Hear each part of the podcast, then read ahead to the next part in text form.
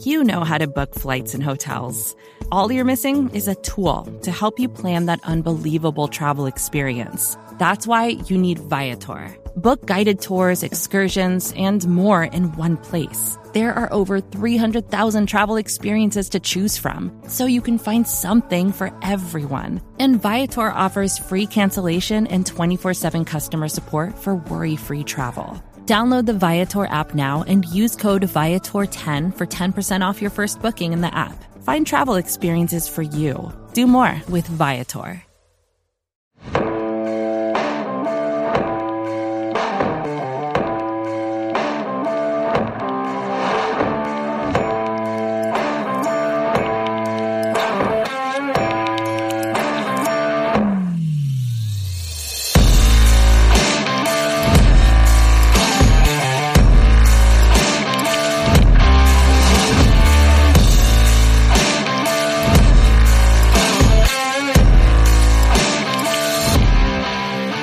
What's up, guys? This is Talking the Draft podcast. I'm your host, Connor Livesay, joined by my co host today, Joey Ickes. And it is a month out mock draft uh, episode we're going to bring to you guys today. We got about a month until the draft. I think it's 22 days to be exact, so not even quite a month. Um, but we got uh we got this it's Wednesday. The draft is three Thursdays from tomorrow. Um, so that's pretty exciting. We're we're ready to roll. Um, it's been a long yet quick off season. It feels like it's flown by, but we're uh we're gonna dive into our we've only done we've done one of these already. We're probably gonna do this one and then probably another one a little bit closer to the draft, but uh probably only gonna do three of these this this this season and they're fun and they give us an idea of some options, some positions, and some players that the Cowboys may be interested in. But before we get started, Joey, how you doing, man?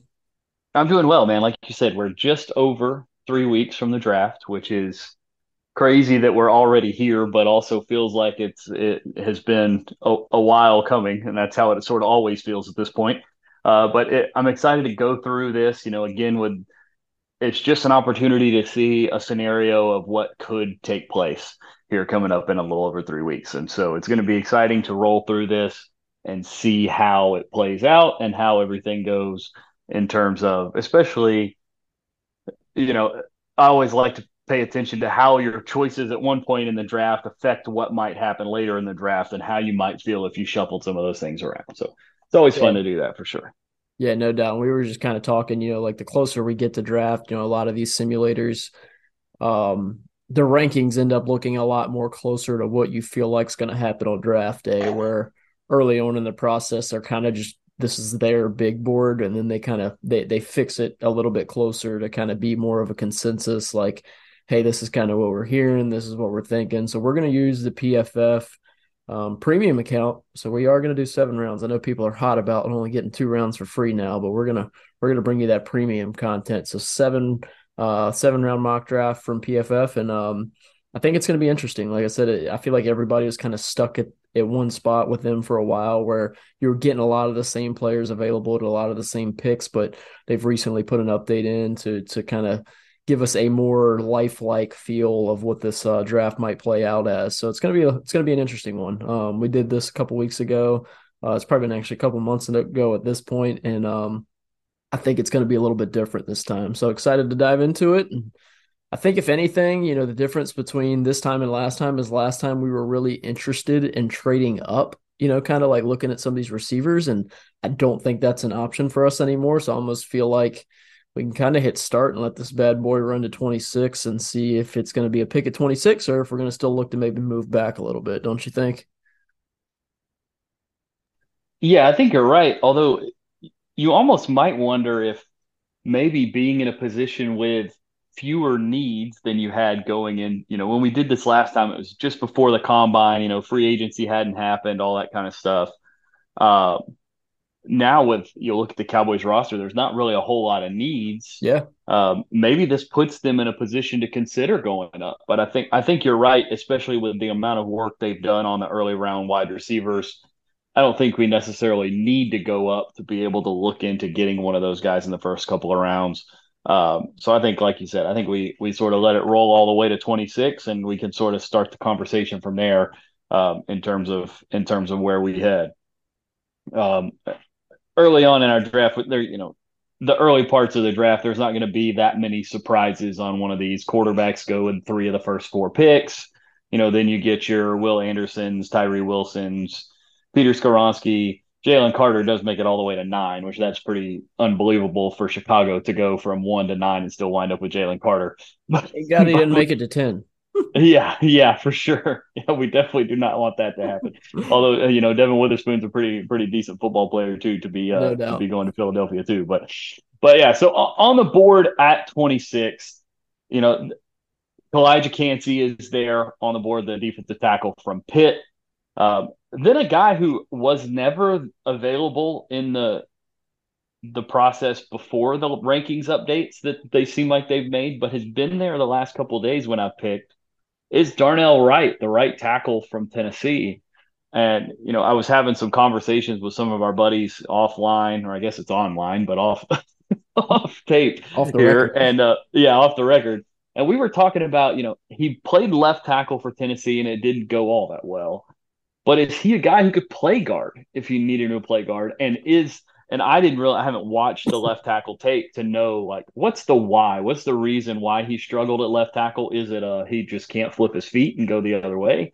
Or was it, you know, something else that caused that problem? But uh, but Darnell Wright is there, Dalton Kincaid is there. Um, Emmanuel Forbes is a guy who's really flowing up their rankings. I'm assuming they really like the athletic testing that he put together. Um, Anton Harrison from Oklahoma, Will McDonald the fourth from Iowa State. Those are kind of our top six guys that are there available. Um, Mazi Smith is there. He's the 33rd best player on their board. He's down just a little bit. Um, O'Cyrus Torrence is there. Um, Josh Downs is there. What are our what are our thoughts here going into the 26th overall pick?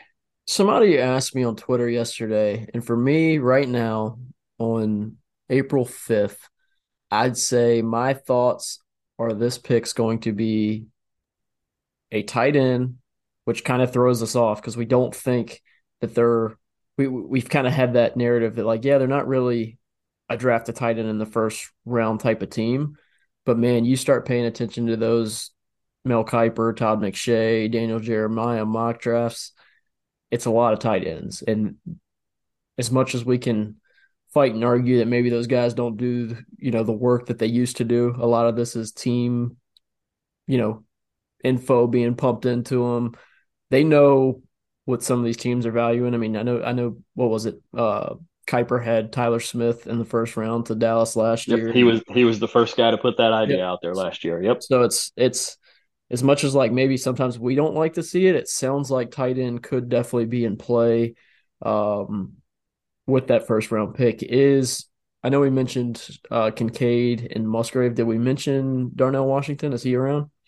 So he uh, he is almost certainly around. PFF is not as big of a fan of Darnell Washington as I am. They have him 68th on their board, which is actually a little bump up from where he was before. So in terms of tight ends, you have Dalton Kincaid, who for them it's a first round player. They have him 15th overall, and then there's a pretty large gap between Kincaid and Mayer, who went a couple of picks before us, and then all the rest of the tight ends. They have LaPorta, Musgrave, and Washington there between 40 and 70, and then another little gap, and then some other guys there um, outside the outside the top 80. But uh, but yes, Darnell Washington is available, and he's almost always available in this this simulator just because of the way they have him ranked, which sort of goes back. You know, we talked about are we going to play the system a little bit whenever we right. do this?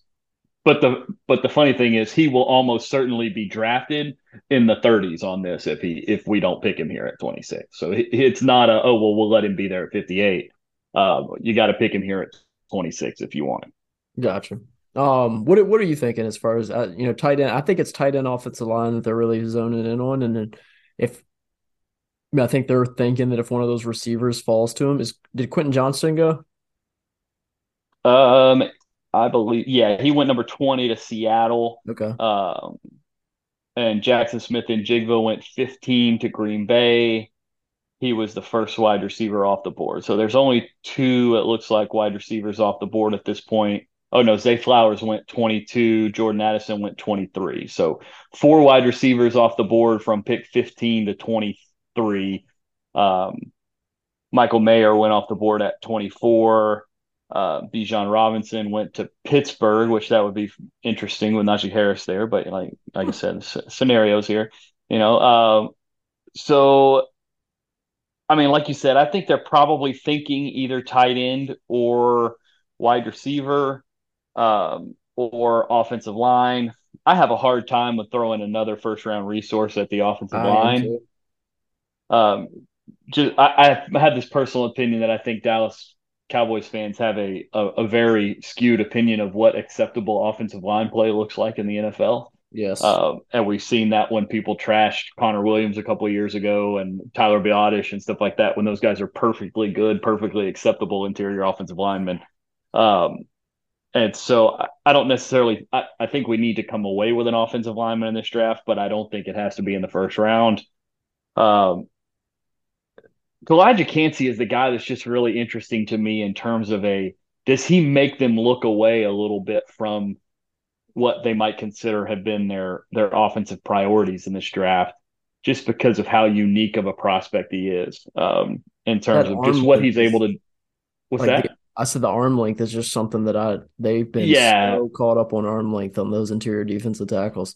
Yeah, it's he's a he's a really interesting sort of odd prospect that just like is one of those dudes who's built a little funny for his position, but is just a freak athlete and and really productive. So it's just going to be interesting to see what team, and that's the reason why the 13th ranked player in the class, according to PFF, is here at 26, is because you know the, those sorts of questions.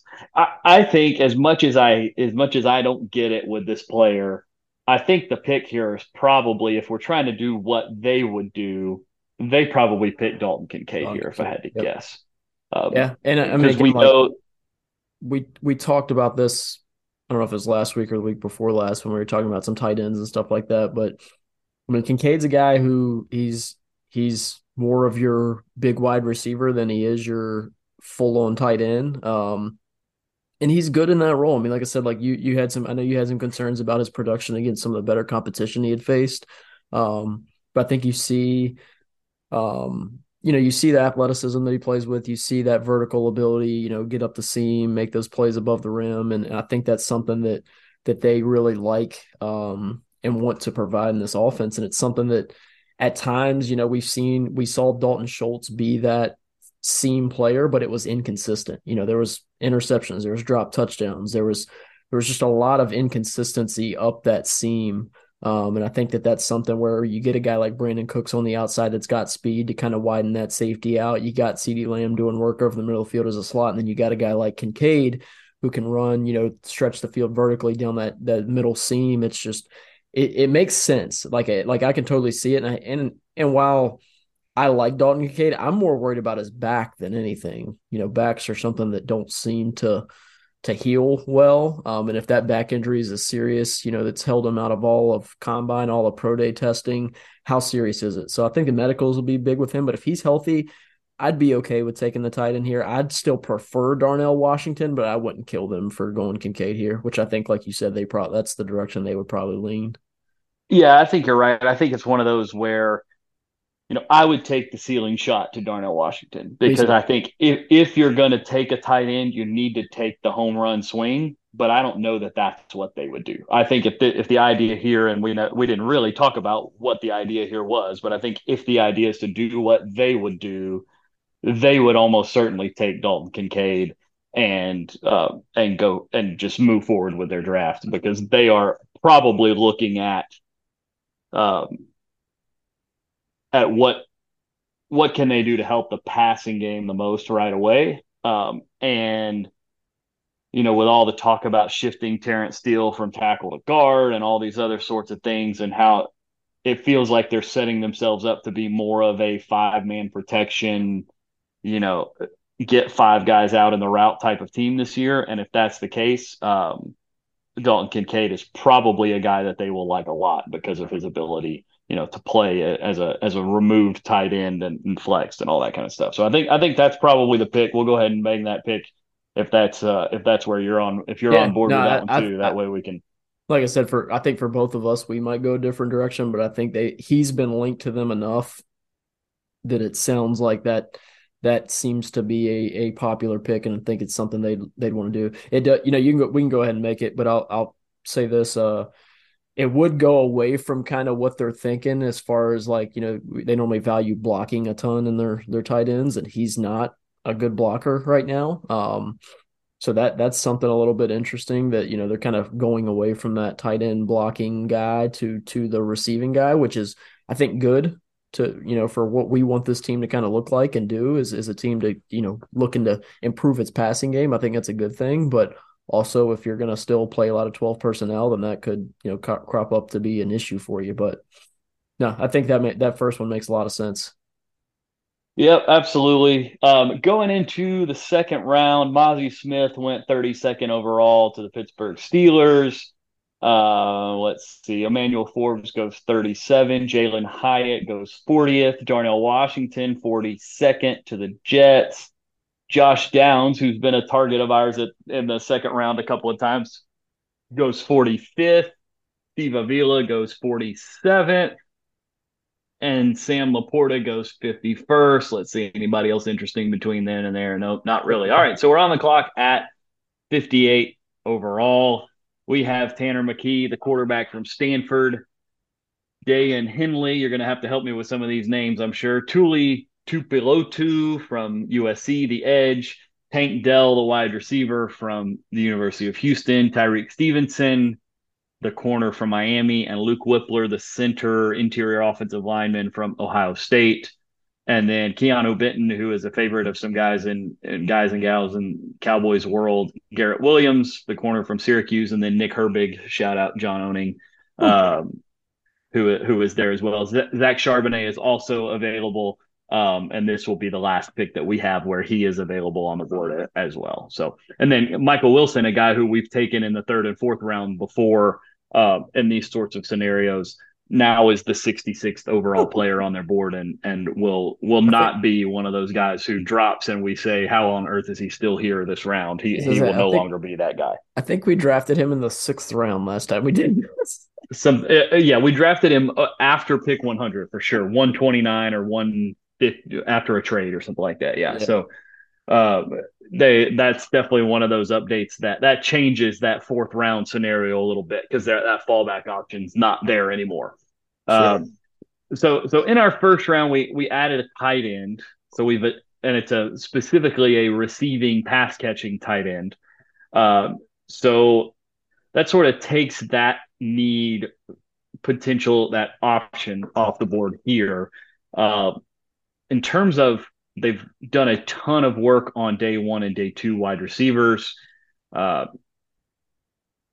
really, guys that you would draft here is probably Tank Dell and Michael Wilson, and that's it. They they seem to like Rashee Rice. He had a 30 visit with them, I believe.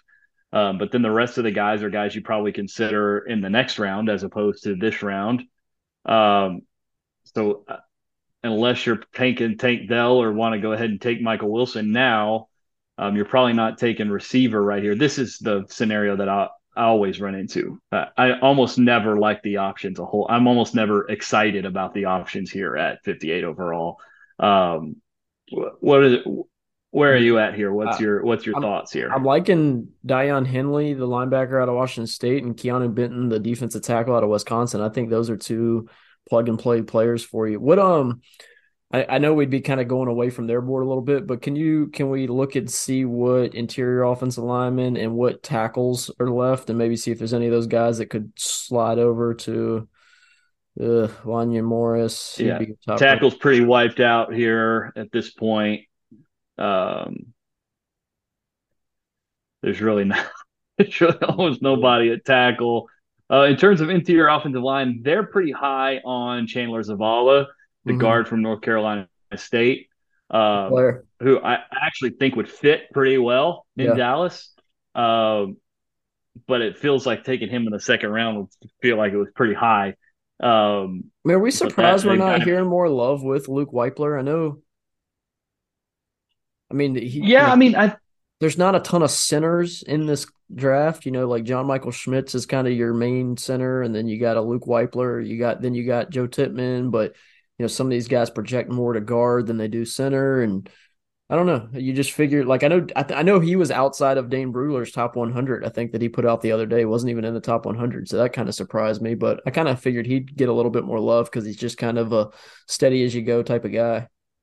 Yeah, I think there's probably a consensus that he may struggle with power because he's he's a smaller guy and then didn't test, you know, uh, overwhelmingly. Um, but all he did at Ohio State is just block dudes over and over and over again. He just blocked guys. yep. Yeah, and it's like I I say that sort of statement a lot with offensive linemen and defensive linemen. Is it's like he either got blocked a lot or blocked guys a lot or didn't get blocked a lot. Yeah, because because that's really what playing that position boils down to uh, over just about anything else. And so uh, he's a guy who I watched and definitely enjoy watching and thought he was a good player, but uh, but it's hard to see them spending a second round pick here on because Wypler's probably a pure center. Like there's probably not very much guard flex there. Yeah. Uh, it's hard to see them using a second round pick on a pure center in this draft because they they like their second round picks to play. And there's not a pure path to the field for him unless Tyler Biadasz gets hurt or has a really terrible season this year. I don't think. I think we're looking at the two guys I mentioned before, and that's Keanu Benton and Daiyan Henley. Um, I'm trying to. I think you're probably right. What What's your take? What What's your take evaluation on Henley? Because that's a guy that I haven't studied mainly because I I refuse to believe in drafting undersized. Early, freak athlete, dude is fast. He plays hard. He's physical. Um, he covers really well. He can blitz. I mean, kind of covers covers all the the marks you want as a linebacker. He's just undersized. Um, you know, he's he's not a elite cover player by any means, but I think he's adequate in that that that area. Um, he's got the athletic ability to to play that role. I think his ability to run sideline to sideline, cover ground as a run defender, and then step up and be physical, even though he is undersized, um, is impressive. He he's got the athleticism and and explosiveness to win as a downhill run player. Um, like I said, his biggest knock is he's, you know, what is it, six foot one, 225 pounds? Is that what he weighed in at at the combine? I want to say at six foot two, 225 yeah, pounds. Yeah, six two, 225 is what they have him listed at. Yeah. So but I mean, a- average linebacker in the league right now is like 6'3", 230 or something right, like that. So right. he's not that small. Uh, but he, you know,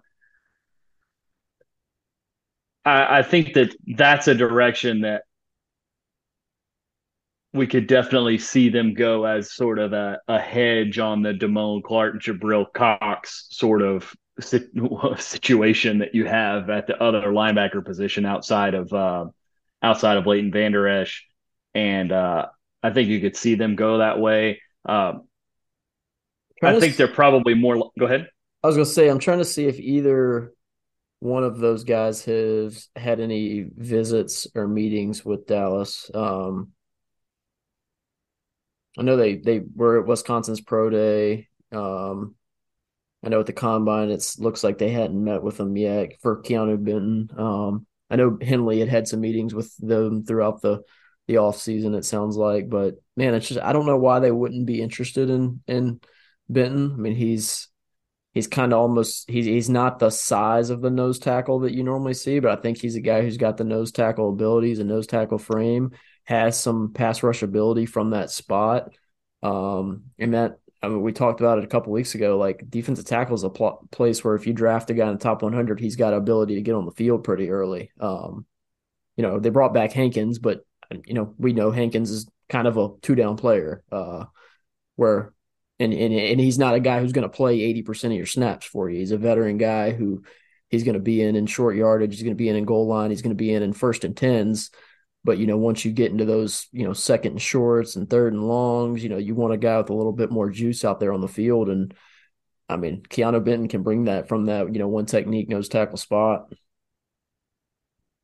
Yeah, I'm, and I'm looking through you know, our buddy KD at Cowboys Wire does a really good job of tracking, you know, who's had visits and who's all that kind of been to Dallas Day and all that kind of stuff. And I don't see anything on either of those guys showing up but we we've seen them go away from that in the in the yeah. early rounds before.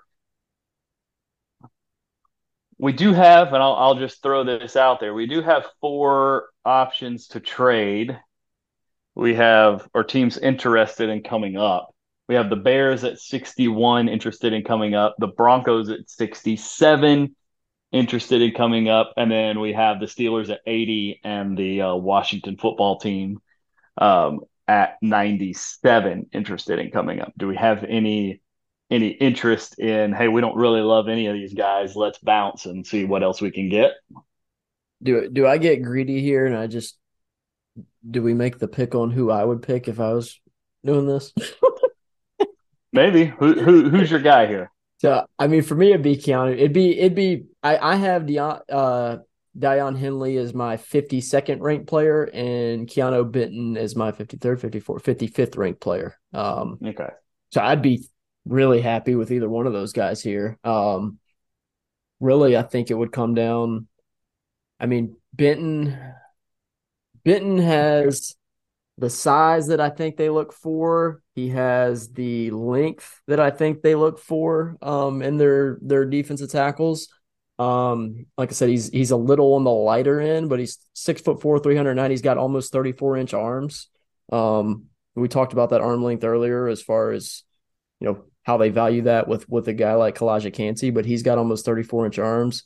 Um, he's explosive. He's got some athleticism to him. Um, strong, powerful. Like I said, I think he kind of fits the bill of what they would look for in a nose tackle prospect. Um, one technique yeah, prospect. And, and in that in that Wisconsin defense, that Jim Leonhard defense, it's a uh, it's tough for nose tackles to be productive against the pass, um, just because of the way they play. Right. Uh, and he, dude had six sacks this year.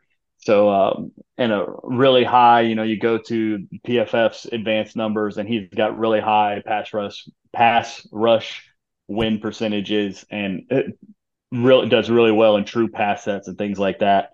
And you know, when you play in the Big Ten, you play against run games, you play against Michigan, you play against teams like that. So he's he's seen it all there. So I think of those two, I'm definitely much more comfortable taking an interior defensive lineman who can have some impact in the passing game than I am a linebacker.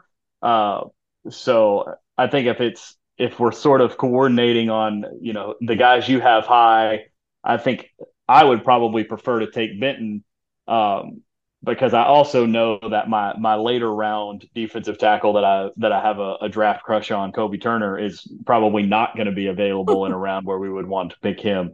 Um, yeah, no, so, and I, uh, and I, guess looking at you know that you know how how much they like to look ahead. Um, what does the future of defensive tackle look like? Jonathan Hankins one year deal. Uh, Neville Gallimore going into the last year his deal. We don't even know if he'll be around in camp.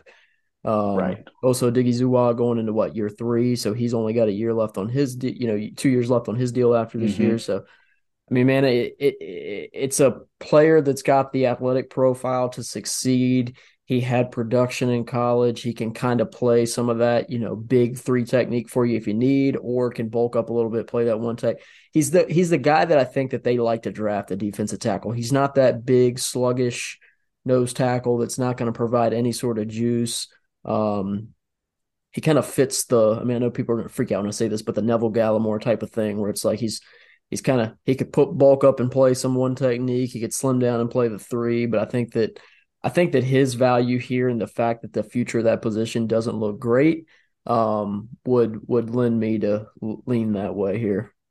Let's do it. We're going to take Keanu Benton right here at 58 overall. Uh, Wypler I, just, goes I right I mean, also, I just think they like these young linebackers. I think you know Damone Clark played a ton last year. Um, Leighton Vander Esch just signed a new deal. They got Jabril Cox. They got Devin Harper. They drafted last year. They got guys to to play that position where a defensive tackle. It's pretty much Osa, Hankins, and then it kind of falls off a little bit of a cliff. So. Yep, absolutely, absolutely. This um, be, I think.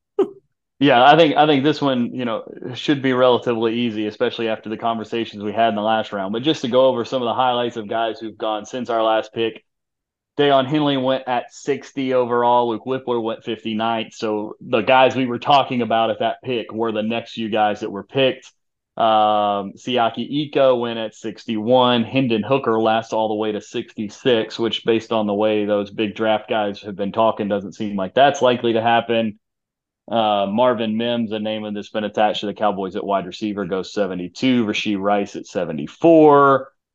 De'Von Achane 75. Tyler Scott, our guy at 79, followed by Michael Wilson at 80. So a pretty decent run on wide receiver. Tank Dell at 84 like I said, pretty significant run on wide receiver type players uh, in that second round and early third round, which brings us to um, your your tiny TCU corner, Tre'Vius Hodges Tomlinson, so and then good. Anthony Johnson Jr., the safety out of Iowa State, which I'm very interested to see if a team tries to pick Antonio Johnson Jr. from A and M and accidentally writes Anthony Johnson on the card and gets the gets a player they weren't planning on taking.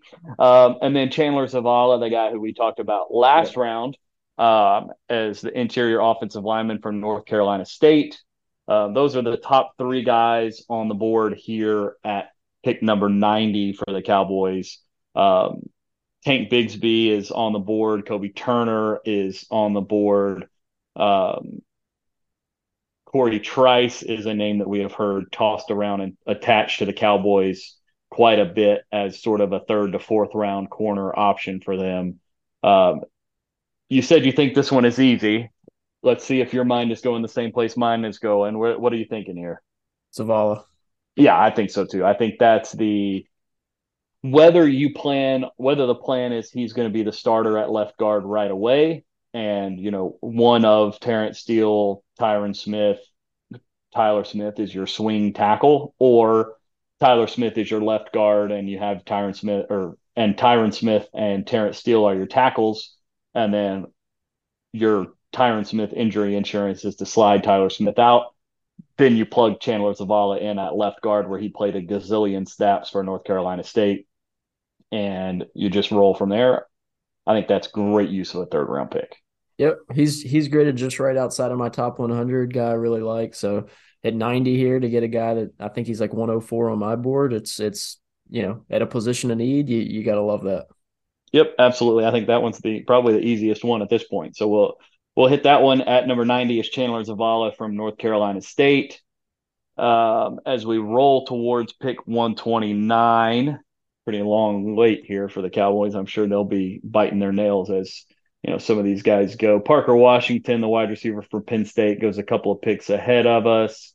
Uh, Henry To'oTo'o. I know I'm saying that wrong, but it's a fun name anyway. Jonathan Mingo, the wide receiver from Mississippi, uh, goes 113. Um, Jaylon Jones, the corner from A&M, goes at 103 to start the fourth round. All right. On the board, we still have Kobie Turner. We still have Corey Trice. Those are if Corey Trice is probably the name that if you're thinking what would the Cowboys do based on the names that are here, um, I almost think that's probably the most likely option. The only problem here is that we know they've got a really significant need at running back. That's and, what I can say, running back. Yeah, and after we picked at 90, let's see, um, Tyjae Spears went at 97. Tank Bigsby went at 101 to San Francisco. That's disgusting. That's just how could they do that? Can't let him go there. um, let's see who else. Kendre Miller goes to New England at 117. So that's three of the running back options you had. DeWayne McBride goes 126 to Cleveland, and Sean Tucker goes 128 to um, to New York. So a lot of the running back options have disappeared off of your plate between pick number 90 and pick 127 here. Um, and now you're to the point where you're looking at, you know, Deuce Vaughn, Zach Evans, uh, Chase Brown, guys like that. Um, I know who I'm picking here. All right, what you got? It either, well, I was gonna say it either come down to Zach Evans or Eric Gray. I still don't know. I, we talked about it the other day, but Eric Gray is just a stud. I don't get why he doesn't get more love. But Zach Evans, I love Zach Evans a lot too. Dude's explosive as hell and fun running back. Um, I'd I'd be happy with either one of those two guys here. Yeah, I think I think you like almost you said, have that, to consider. It's not my. It's not my.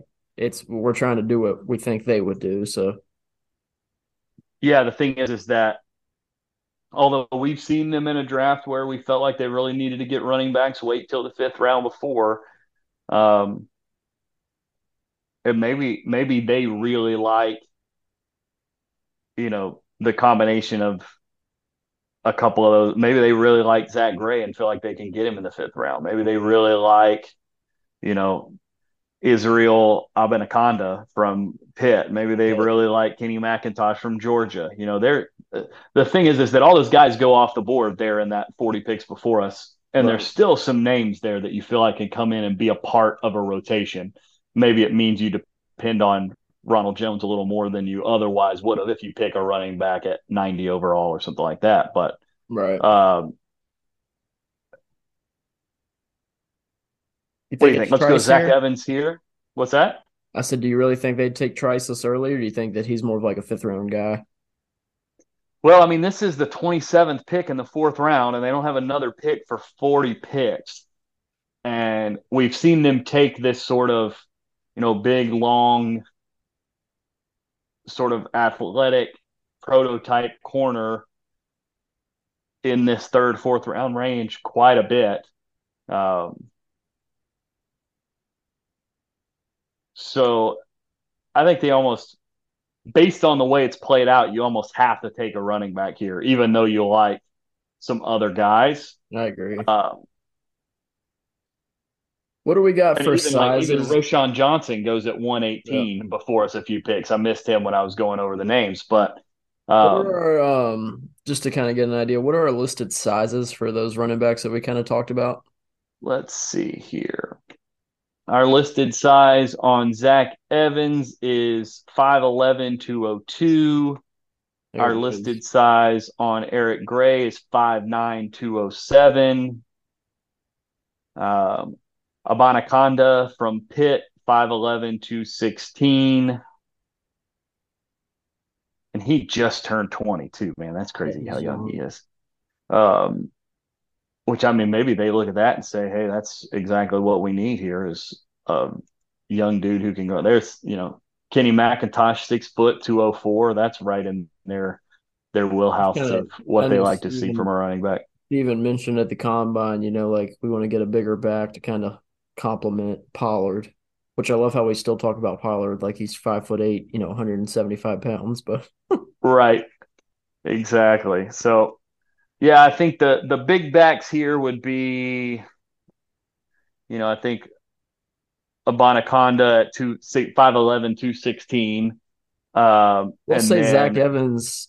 I just just doing some quick research. He Zach Evans does have visits with the Cowboys.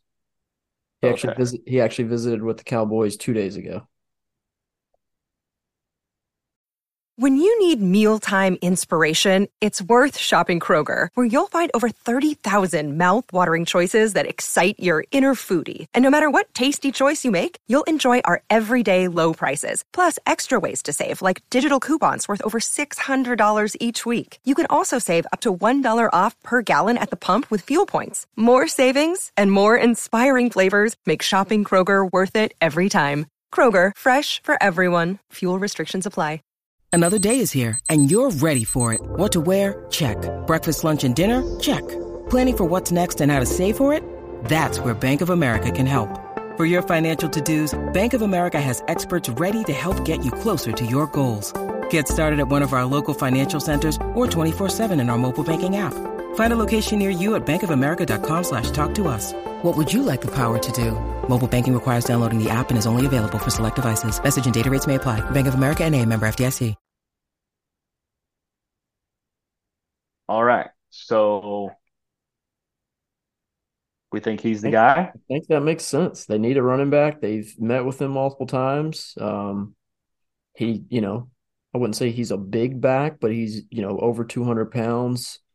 That fits that 5'11, 202. He's kind of got, I mean, I know Zeke was shoot almost 230, but, you know, similar height. Probably has a little bit of projection left to his frame. He can get a little bit bigger. So, I mean, I, would like that here. Zach Evans is a good running back. I, I love him a lot. Yeah, I think you're right. Which is it just goes to show that even when you feel like you get wiped out of like seven running backs and 40 picks yeah. between your last two picks, there's still a guy. There's I will say if, a guy. If he's here, if he's there at this pick, I do think that pick would be Roschon Johnson because I know that they are very yeah. they like yes. him a lot. yes, absolutely. That's that's one of those guys that you're sitting there thinking, okay, the, that fourth round running back range is is really the right spot. And it, we it's sort of been proven out by how many of those guys have gone before us in the last 15 or 20 picks or so. Yep. So I I think Zach Evans is probably the pick here uh, at running back for the Cowboys at 129.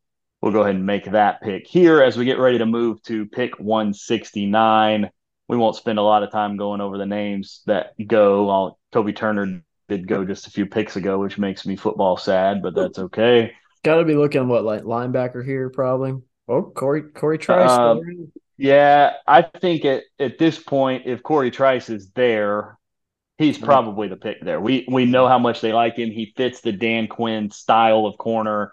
Yep. For folks who aren't familiar with Corey Trice, he's a corner from Purdue, six foot three, two oh six, um, and is just a press coverage monster. Like yep. just does not let guys get loose from him when he play when he's playing in press coverage, um, and played multiple spots in the defense. Played some like safety style box alignments and things like that. Uh, if you're looking for like a a power type defender, as weird as that might sound in terms of of playing cornerback, this is like a, a power forward playing defense at a uh, at the cornerback position.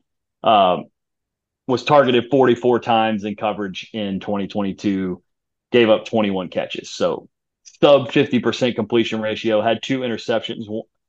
One of them was a real beauty dropping de- dropping deep underneath a corner route and cover two. Um, just he's the exact kind of cornerback we know that Dan Quinn really really likes. And in a in a draft that we've leaned, you know, offense with our first pick, we did take a defensive tackle, um, and we took an offensive guard. I think taking a cornerback right here makes a lot of sense, especially we talked about how influx the, the defensive interior is um, going into 2024. Uh, you could argue the cornerback position might even be more influx uh, with, you know, Trevon Diggs set to be a free agent, Jourdan Lewis set to be a free agent. Who knows what's going on with Kelvin Joseph and Nahshon Wright? St- Stephon Gilmore is going to be a free agent. So I think probably here they're probably thinking Corey Trice is, you know, our next DaRon Bland that we can, you know, bring in here in the fifth round, who's a really good press man coverage corner. And that plays in our defense because they like to play yep. a lot of freaking press man cover one defense. I've not watched Corey Trice yet, but I'm planning on getting on it and putting him in, putting a report in my guide and all that because it sounds like he could be a highly likely Cowboys pick. So I like to include those guys in there. Yeah, yeah absolutely. And he he's a guy that you know you hear whispers and grapevine and stuff like that that they have interest in some of these guys, and so you go put eyes on him and you're like, it's a name you know I'd never heard of it. I went and looked yeah. on the PFF board. He was in the 200s on their big board before this. And uh, and I, I go watching him. I'm like, there's no way this guy is the 230th right. best player in this draft class. He's he's easily a guy you take in the middle of in the middle of this draft. And yep. so I, right with right where we are in the back part of the middle of the draft, I think it just makes perfect sense with the size considerations and all that kind of stuff. I think Corey Trice is the pick here um, if it's a if it's a what would they do style of draft. Yep, I agree. All right, as we journey towards our last two picks in this draft here, we get to 212 and 244. Um, well, again, we won't go through all the names here. Um, all right, 212. I don't know what is going on. This is one of those you'll start hearing Bryan Broaddus on the draft show talk about how there must be some sort of health concern or something like that. Because Anthony Johnson Jr., the guy I joke people would get confused with Antonio Johnson, is the 69th overall player on the PFF board.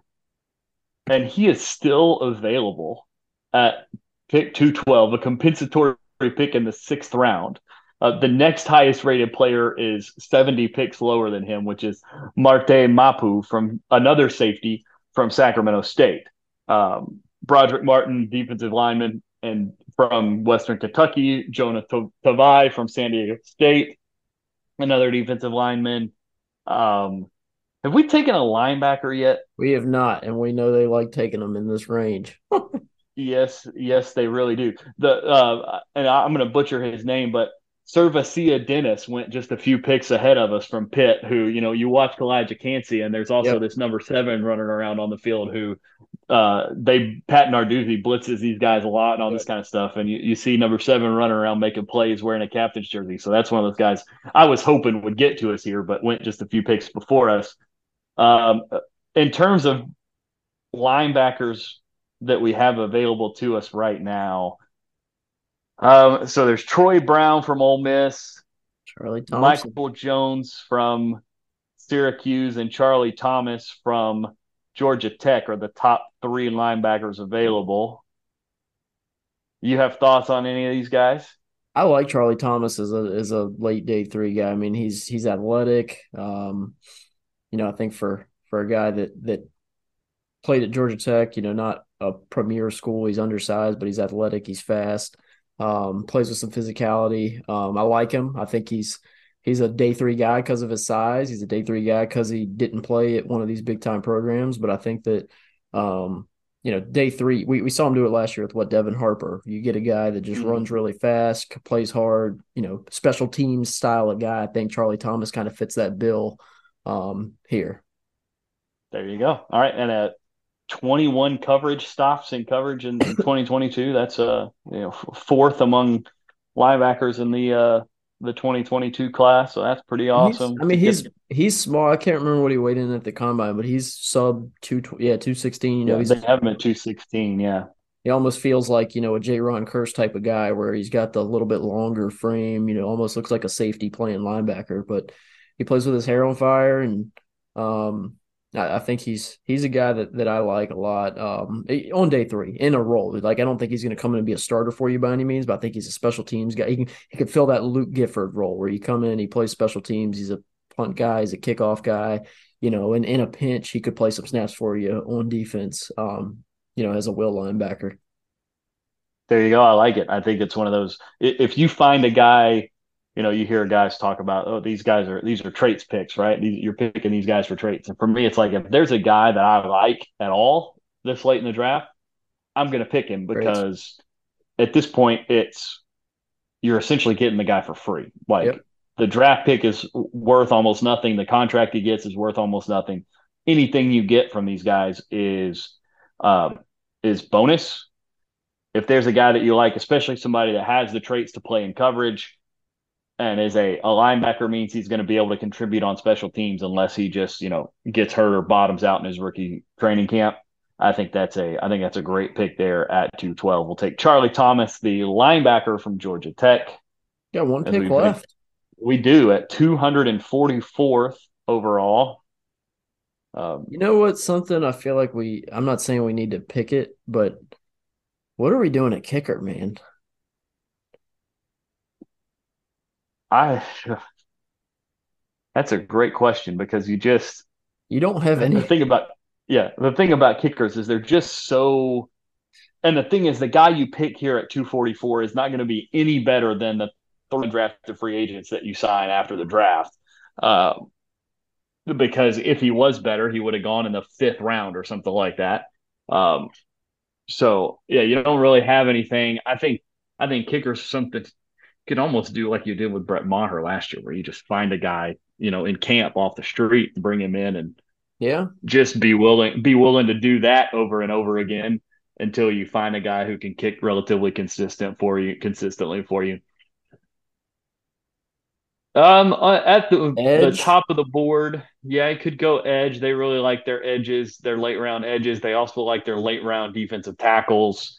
Um, the highest ranked edge from PFF on the board right now is MJ Anderson from Iowa State, um, who hasn't played a ton of snaps.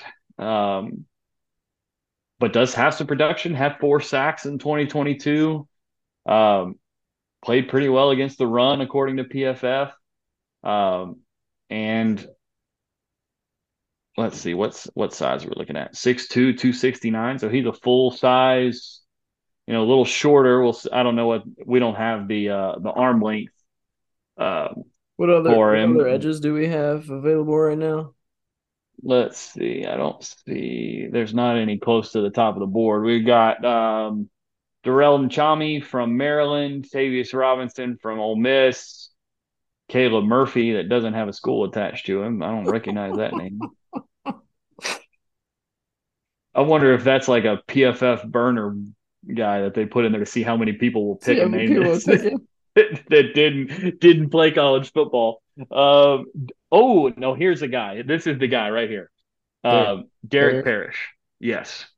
Um, Derek Parish is like the perfect 244th overall pick in a draft. Yeah. You you can't do it any better than Derek Parish.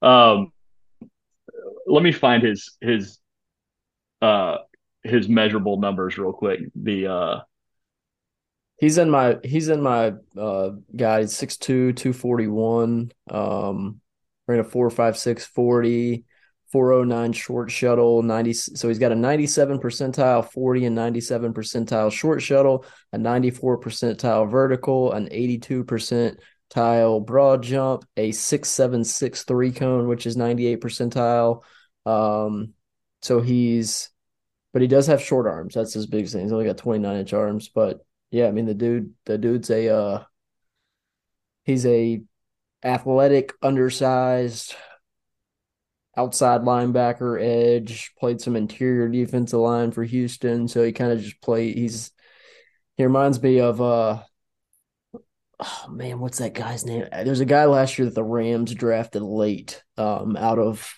super small school. Hold on, he's in my old draft guide. I gotta pull. I gotta pull that up now. That's gonna bug me. Um, but the Rams. I know who you're talking about. Who like was like a 240 Hardy, pound Daniel nose Hardy. Like yeah. Where did he go to school? Crap. Um, Daniel Hardy, Montana State. Yeah. He's six foot two, 235 pounds. He ran fast. He jumped high. He had a six seven one three cone. And he actually played for him for, for a little bit this year, if I remember correctly. So Yeah. And so the Derek Parish played fullback at the Shrine Bowl. Yeah. They did talk about moving him to fullback. I don't know if that's going to be a thing that he does in the league or if it was a hey, we're gonna see how you do here because we don't think you have the size and length to play edge. Yeah, because guys, guys, this body type and this level of physicality don't really exist in college football at the fullback position anymore. Uh, so I I love like, like I said, he's the perfect seventh round draft pick because in training camp he can play fullback. He gonna he's gonna play every special teams in training camp he's going to play, and then you can put him on the edge in the fourth quarter of a preseason game against the tackle who's going to be selling, you know, SUVs in a week, and he's just going to make that guy's life miserable. And then you can carry him to game day. He's going to play fullback for you. He's going to play special teams for you. You can put him on the edge, and you know he becomes another option rushing off the edge that yes, he lacks some size, so he's not going to be a full time defensive end. But if you put him out there, like he had six sacks on like 132 pass rush snaps this year, like just ridiculous production level. And so I think he's got to be the guy here in in honor of our in honor of our buddy Landon McCool, who always want who is the forever believer in the, the fullback. I think you you've got to pick the guy here who's got a chance to play some fullback, but also you can't just be a fullback in the NFL in 2023. Like you, you, there's just not enough snaps for that guy to make a roster. But a fullback who can give you some pass rush, who's going to play special teams, uh, who happens to be a like freaky, freaky athlete, like like you said, four six two with a six seven six three cone, like that's and a four oh nine short shuttle at 245 pounds. That's that's pretty freaky. I think I think that's probably got to be the guy right here. Let's do it. Let's just let's do it with a fun pick. There you go. That's I, I, always try to find the fun guy. Usually it's a fullback type guy there in the last round that you want to take, and I think that's the uh, that's a great uh, a great pull there, Derek Parish to be there. Um, I hadn't seen him on the draft board before for PFF, so I was excited, a little bit excited there when he got there. All right, in terms of grade, um, we got an overall grade of a B plus. trying to figure out how we only got a B plus because Bunch they must they, they, hated the Derek Parish pick. They must like okay, so we got an A minus for Dalton Kincaid, which when you take the 15th overall player at 26, that's going to be a pretty good situation. We got an A for Keanu Benton, a B for the Chandler Zavala pick, a B plus for the Zach Evans pick. Um, and no, so every one of these players, other than Derek Parish, which you know we talked about the reasons why we took him there at 244 we took later than oh nope zach evans was basically right on where he was graded. He was the 135th player. We took him at 129 all of the other guys we took at least a few picks if not you know 70 picks in the case of corey trice below where he was graded on the on the draft board. So in terms of value pretty darn good yeah. In terms of positional value, you know, tight end, defensive tackle, guard, and the top 100, not necessarily a, a home run from a from a positional value standpoint, which might be what they're sort of harping on on our B plus overall grade. But uh, Corey Trice got an A, Charlie Thomas a B plus, and Derek Parish a C plus uh, in terms of the PFF grade. So, how do you feel coming off this with our with our class here of of our seven players for the 2023 draft? I like it. The only thing I wish we would have done, and I'm not saying we should have done anything different. I wish we had found a way to add a wide receiver. Yes. It's the only only position I feel like we're like, man, we couldn't have. What could we have done different to get a you know wide out with maybe some speed to add? But again, like this receiver class isn't great, especially late, so it's not something like kicking ourselves over. But you know that third or fourth round, which just tough because your offensive lineman went off so quickly in the second round that you didn't really have a guy that you felt was worth that second round pick.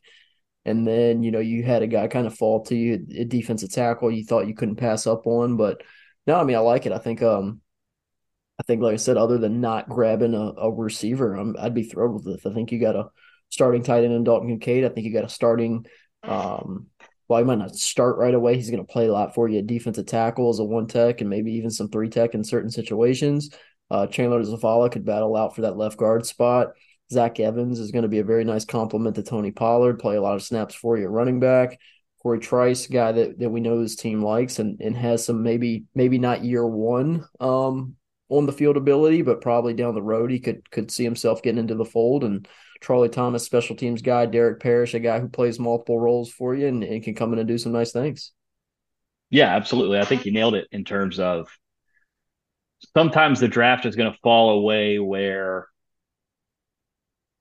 unless you're really um, intentional, that's the word I'm looking for, about going and getting a guy at a specific position. Um, you know, at at, at 58, we didn't really like any of the wide receivers that were there at 58. Yeah.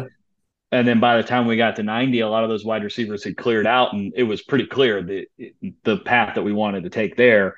Um, and then by the time we got to 129, even most of the running backs that we had looked at before were cleared out, and the the wide receiver class doesn't stretch. So no, and and like uh, talking on the receivers, like I think the last time we did our mock draft, I dropped my little small wide receiver nugget. And it looks like they they're definitely that definitely wasn't bad information we got because it looks like they're visiting with a lot of those guys and it looks like that they're definitely digging into those guys. So, you know, don't be surprised if, you know, Tank Dell, if he's there at 90 or something like that, they they make that pick because it seems like they are very interested in the Zay Flowers, the Tank Dells, the Josh Downs. Sounds like they Josh Downs at 58, I think, is like one of those things that if he falls at 58, I don't know if they would blink. That that might be the the pick unless something happens in round one where they go receiver. But I think that they they've targeted a couple of those guys that bring some of that added juice that they need in each of these rounds. They Flowers at 26, Josh Downs at 58, Tank Dell at 90, and went, hey, if if this guy's here, we're uh, we're gonna pull the trigger. Yeah, and it's we saw in his time in Green Bay, Mike McCarthy use those smaller size wide receivers in a variety of roles. Yeah. Um, and so it would be pretty easy to see that idea translate to, hey, let's add a guy like Josh Downs, let's add a guy like Tank right. Dell, who's you know dynamic after the catch and all that kind of stuff, and use them in a lot of those different kinds of ways, and uh, and create problems for defenses. It's pretty easy to translate that to what it could look like in 2023 with the Cowboys for sure. Yeah, no doubt. But no, I like it. I, like I said, I think you you've added maybe we didn't add a ton of like actual step in day one starters, but I feel like you added a ton of contributors in this draft class, which the way they've built this roster is you don't have a lot of guys that you're going to draft that are going to step in and start right away for you, which is what we've been begging them to do for years. So yeah, exactly, exactly. They they truly kind of let things fall to you and go. This guy's got great value. He might not be a full time starter right away, but damn, he's going to come in and play sixty percent of the snaps this year he's going to be, you know, a, an effective role player for us. And that's what the draft's for. Plug your needs, find starters and free agency, and then come out here in the draft and and draft the guys that'll you can put on the field on third down and they'll get sacks for you and stuff like that. Yep, absolutely. Well, cool. Like I said, next week we'll be down three weeks, so we are we're get we're getting there, man. It's it's going to be here before we know it, and um, I'm sure we'll we'll be discussing over the next couple weeks. Maybe figure out if we can do something cool for the draft on a night or two. So we'll uh, I'll be talking to RJ and some of the guys over at Blogging the Boys, and we'll figure out what all we can get done. And um, man, we'll be back next week talking some more draft and you know figuring out a. Won't probably be doing any more mock drafts for a while. You know, we're gonna let that let that be for a little bit, but we got a lot of things to sort out. We'll have some probably some other mock drafts to break down. You know, a lot of these bigger um, you know mainstream media guys start throwing out their mock drafts within a month and and you start breaking down maybe some names that they're circling and targeting and you get a better idea of what they're looking at. So excited for that. We'll probably have a couple more guests on this uh this off season too as well. So be be looking out for those. Make sure you're following all the shows and all the the uh, personalities on the blogging the boys podcast network. We thank you guys so much for listening. We'll see you next week on the talking the draft podcast